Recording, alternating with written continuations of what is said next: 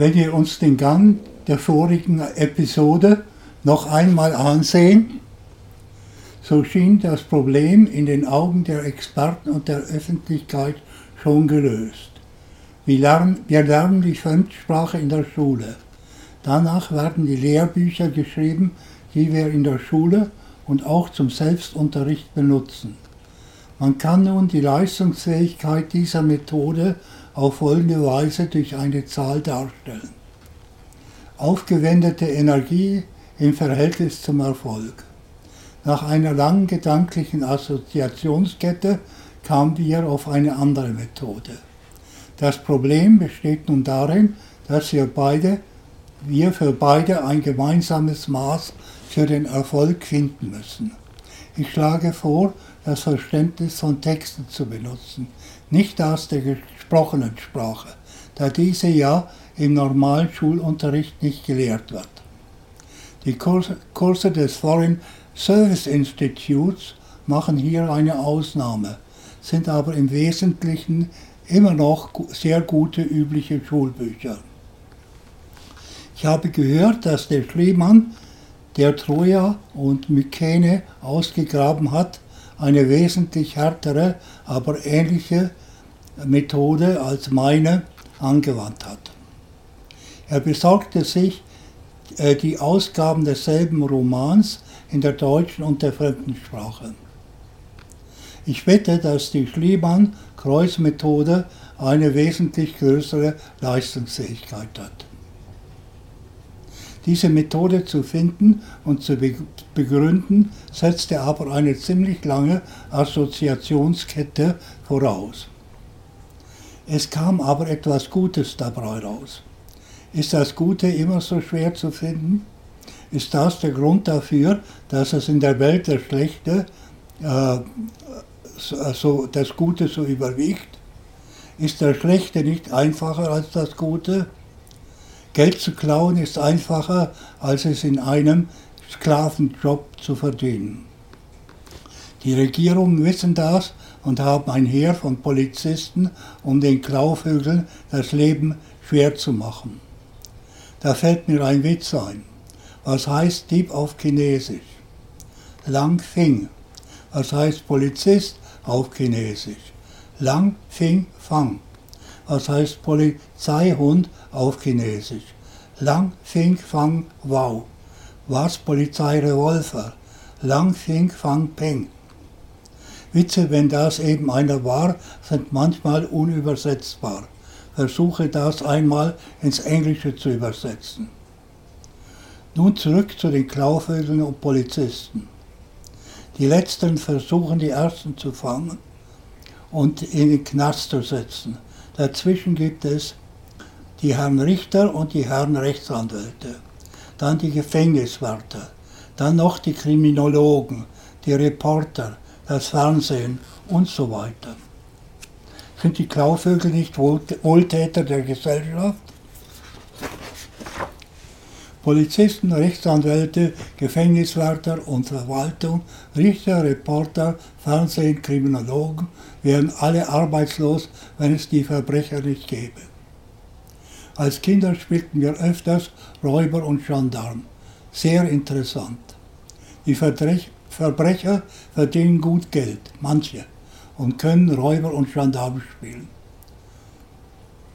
Gendarm, das fällt mir erst gerade auf, kommt aus dem Französischen. Jean, Mann, Darm von Waffen. Ein Mann bewaffnet mit einem Langfink Van Peng.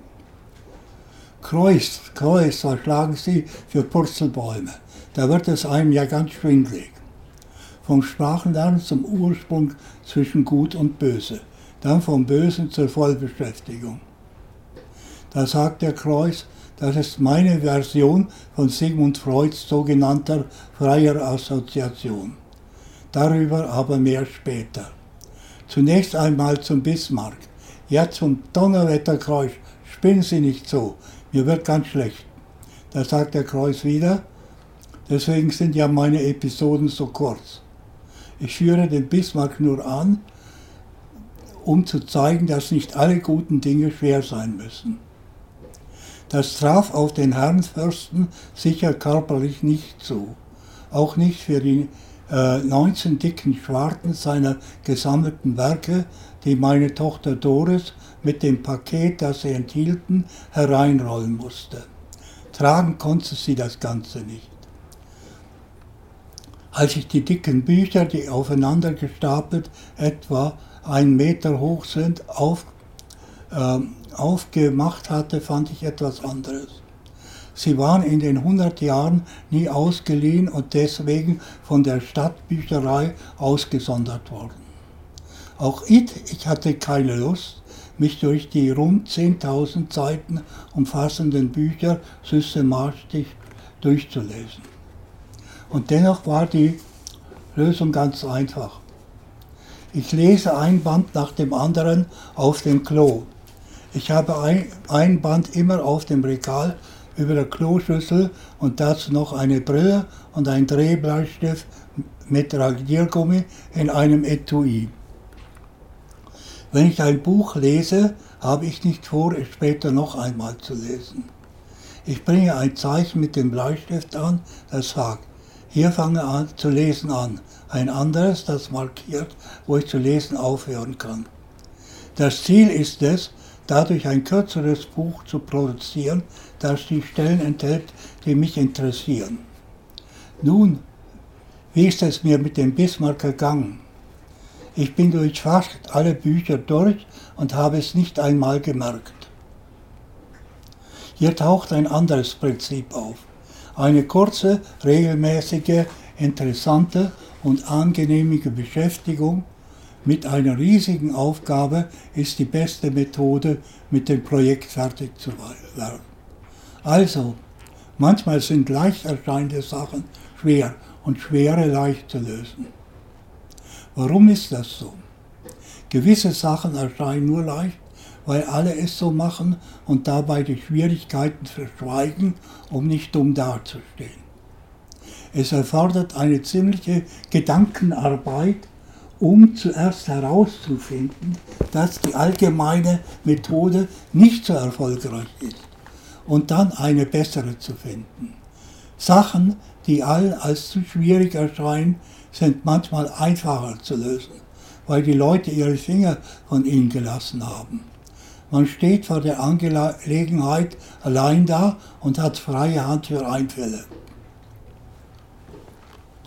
Nun eine Zwischenbemerkung obwohl ich gesagt habe, äh, dass die Podcasts für die Elodie da sind, rede ich doch immer sie wieder an, die sogenannten Follows.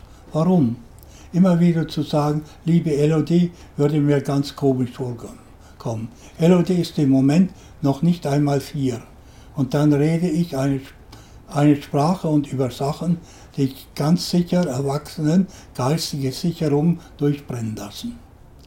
Die Deutsche, Deutschen könnten stärkere Sicherung als die Amis haben. Aber viele Amis lieben es, wenn ihnen die Sicherung durchbrennt. Bei den Deutschen bin ich mir da nicht so sicher. Meine Erfahrung war früher anders. Aber in den letzten 30 Jahren habe ich mit ihnen den Kontakt verloren. Die neuen deutschen Netflix-Filme zeigen etwas andere Deutsche, als ich sie kannte wenigstens zum Teil. Es ist aber immer noch etwas von Gnomen und Trollen dabei, etwas Dunkles, auch etwas Gezwungenes, Unsicheres und Konstruiertes. Nun endlich zurück zur freien Assoziation. Die sogenannte psychoanalytische Grundregel ist, legen Sie sich auf die Couch. Ich habe mich so gesetzt, damit Sie mich nicht sehen können, um nicht abgelenkt zu werden dann fangen Sie zu reden an. Lassen Sie Ihre Gedanken frei aus sich herausströmen. Üben Sie keine Kontrolle aus. Der Psychoanalytiker achtet auf die Punkte, wo die, dieser Redefluss versagt. Jetzt will der Patient etwas nicht sagen, weil es das Über-Ich, die psychoanalytische Form des Gewissens ablehnt. Erinnern Sie sich noch an die vielen Bedeutungen des Weinens. Wenn man sagt, das kommt, weil man traurig ist, so begeht man den Fehler, den die Amis Jumping to Conclusions nennt. Wenn ein, wenn ein Patient auf einmal die Klappe hält, dann schließt man, dass er oder sie nichts mehr, zu, nichts mehr sagen will.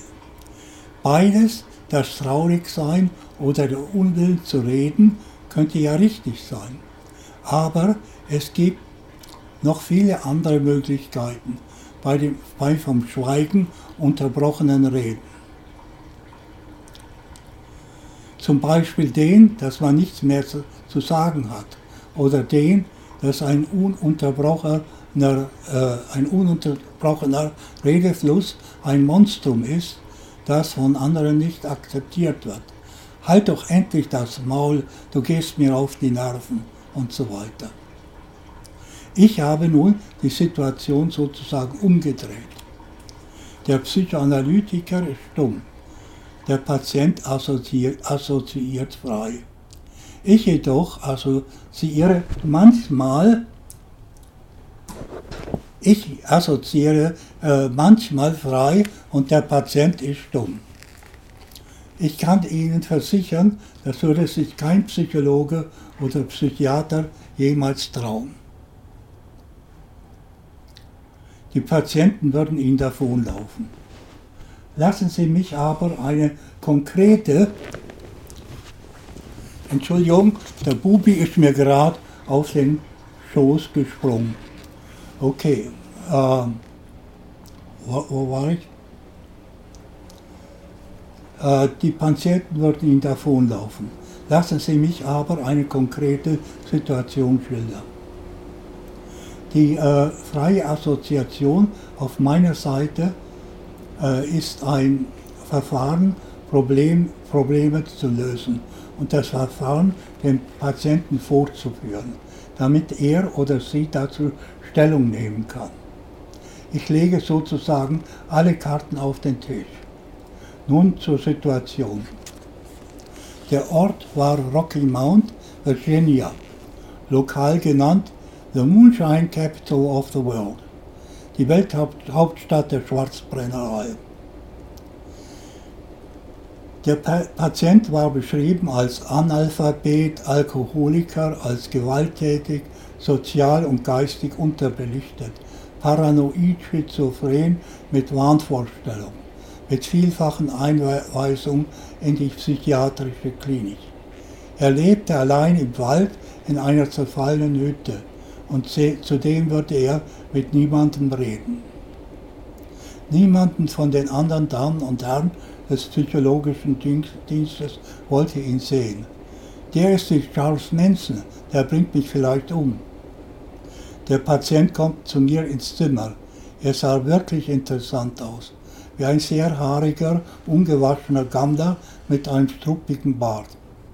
Er glotzte mich drohend an, sagte aber kein Wort. Da fällt mir seine dicke Akte ins Auge.